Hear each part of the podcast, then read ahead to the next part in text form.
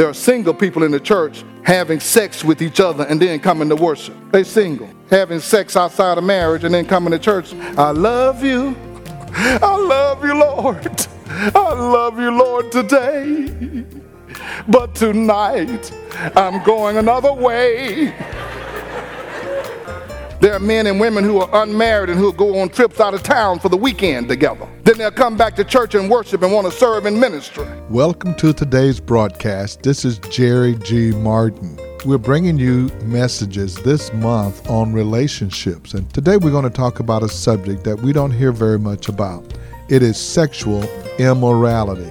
This is a message for those who are single and a message for those who are married as well. Every believer need to walk in purity. Join with us as we talk about this subject today as we walk in the light of God's Word. We going over there where the Moabites are, man. We can't go over there. You know we ain't supposed to go there. Come on, listen. All things are lawful, not all things are expedient. You know the, the, the, the spirit is willing, but you know the flesh is weak. God said he'll forgive us and cleanse us from all unrighteousness. He's faithful and just to forgive us if we just go on over there. He'll forgive. Come on, man. Come on, man. You ain't got to tell him but twice. Okay, well, I'm coming. Because why? I don't want to be by myself. But look at where they were. Getting ready to go in and do a great conquering to receive God's promise. And right before they got ready to go in, here comes the enemy to draw them over to the Moabite women. A lot of times, right before God's getting ready to bless you, here come an opportunity to get you off course.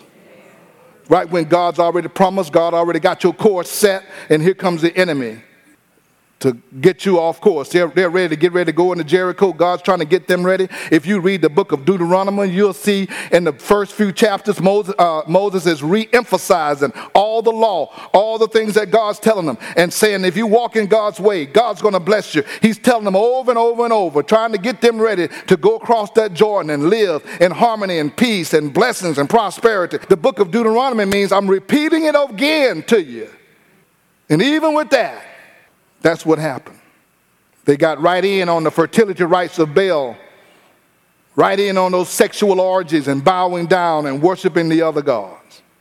See, when you're ruled by your lust, you will quickly give up anything that stand in your way, even if it's obedience to God. You'll give it up.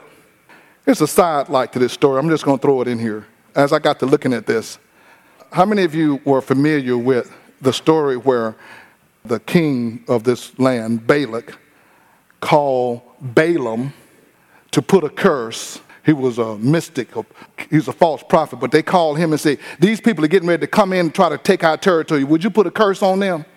That's in chapter 24. And God said, You can't put no curse on what I blessed. God said, You can't curse what I'm going to bless. And so he kept telling Balak, he said, I can't curse him. I can't curse him. I can't curse him.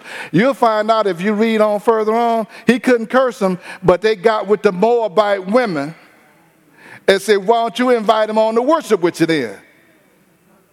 And since I can't curse them, see if you can entice them.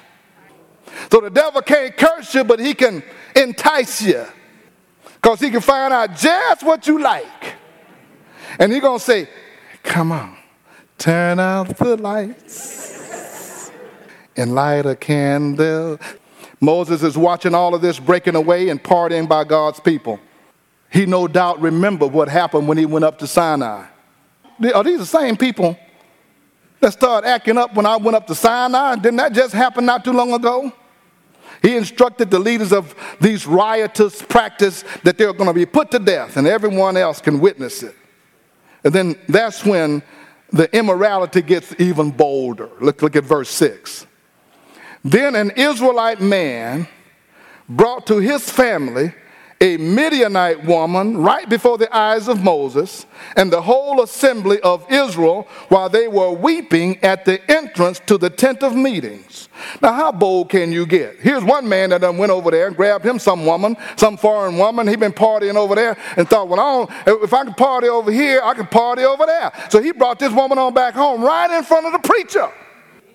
And they at the at the entrance to the tent of meetings, that's the tabernacle. They're right there praying and weeping and saying, Lord, help us with these people. We don't know. Come on, Lord, change our hearts. God, fill us with your power and with your spirit. And while they're doing that, here come this dude with this woman and saying, Well, you know, if I can do it over there, I can do it over here.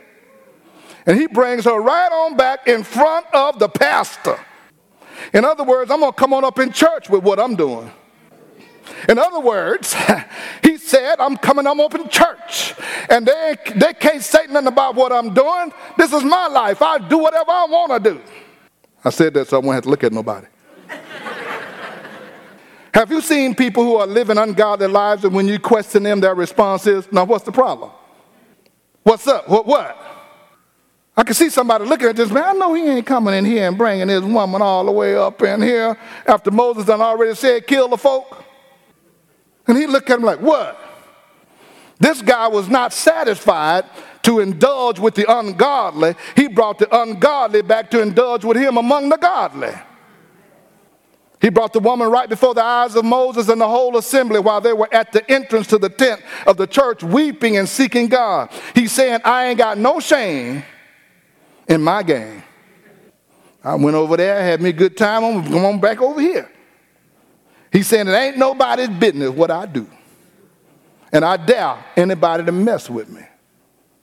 Look again, we're, told that he, he also brought this woman before his family. That's what it says. He brought him right before his family. We have people now who see nothing wrong and they're comfortable in church living and practicing ungodly lifestyles. They're comfortable. They're in church. They come to church. They, uh, they're comfortable living and practicing ungodly lifestyle, and they've been doing it so frequently that they want to like, what? There are single people in the church having sex with each other and then coming to worship. They ain't married. They single having sex outside of marriage and then coming to church like nothing happened. I love you. oh, I love you, Lord. I love you, Lord, today.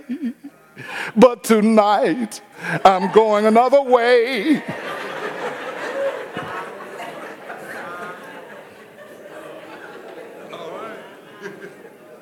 There are men and women who are unmarried and who go on trips out of town for the weekend together out of this church. Then they'll come back to church and worship and want to serve in ministry. Don't lie to me, say you weren't sleeping together. We were just traveling together, trying to keep each other company. You lying, I've been out there.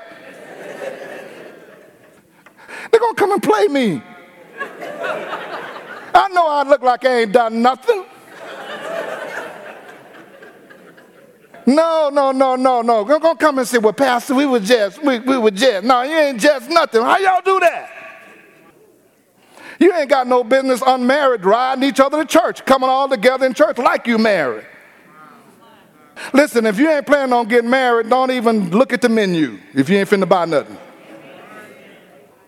It don't hurt to look at the menu. I said, you keep looking at the menu, you're gonna get something.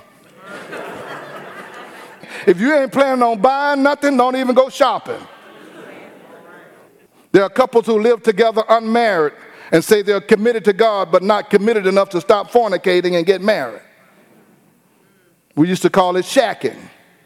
Now they call it cohabitating, but it's fornicating. They'll all have an excuse of some kind. But I like what Bishop Martin said an excuse is what? A dressed up lie with a hat on. They won't call it sin. They will bring themselves to the entrance of the tent of meetings and walk right in like everything is okay. There are teenage boys and girls experimenting with same-sex involvement and think it's because and think because it is same sex that it's not an abomination to God. Well, we can try this out. Let's check this out. Let me let's see, let's see, let's see. There are men and women who are addicted to pornography. I, I put women in there too because it used to just be men, but the women have equal rights. They want to be addicted to pornography too. And then on Saturday, they're dealing with pornography and is at church on Sunday to praise. But this guy brings this woman This woman don't have a clue. Now here's, uh, here's the woman. Now she coming, she coming in. She thinking, well, maybe they like we are. I, I, I, thought they were different. I thought they served another god. But he says he bringing me back. We must, they must worship like we worship. So I'm gonna walk on in here with him. It must be okay. Maybe his wife ain't got no problem with it. Maybe the kids, maybe everybody else, maybe their preacher don't have no problem with it. I know my preacher ain't got no problem with it. So what's the problem? She walking in there, busting in there with him. Say, yeah, well, come on. He said, come on, baby, come on. Come on, just come on with me. Come on with me. He said, ooh, man, you should have seen that woman I picked up over there. Shoot, I know I got a line. I just told her, hey, baby, hey, it's me, me and you. We can roll together. Come on, come on, go with me. Now, notice he brings her, he don't even introduce her to nobody. He just walked by the pastor, walked by the priest, walked by everybody, just come on. Come on, baby, come on, come on. She's looking at everything, saying, come, come, come on, come on, come on. I want to show you what happened. Verse 7 When Phineas, son of Eleazar, the son of Aaron, the priest, saw this, he left the assembly, took a spear in his hand, and followed the Israelite into the tent. Now, I want you to get a visual. He drove the spear through both of them through the Israelite and into the woman's body. What were they doing so quick? One spear drove it through both of them at the same time.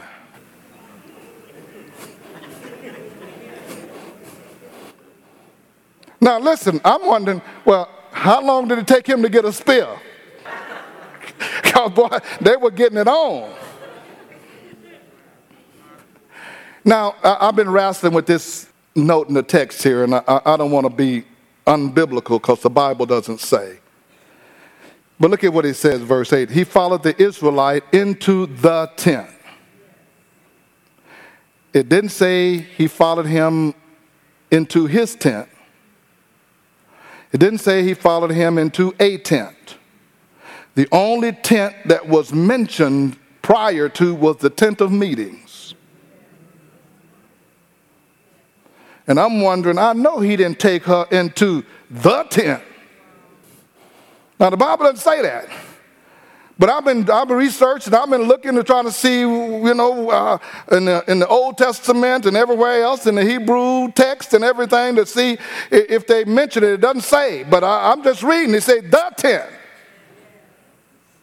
Moses and the elders were standing outside of the tent of meetings. I said, I know he ain't bold enough to say, but, but, but he could have thought, you know what? Uh, this is what I'm going to do.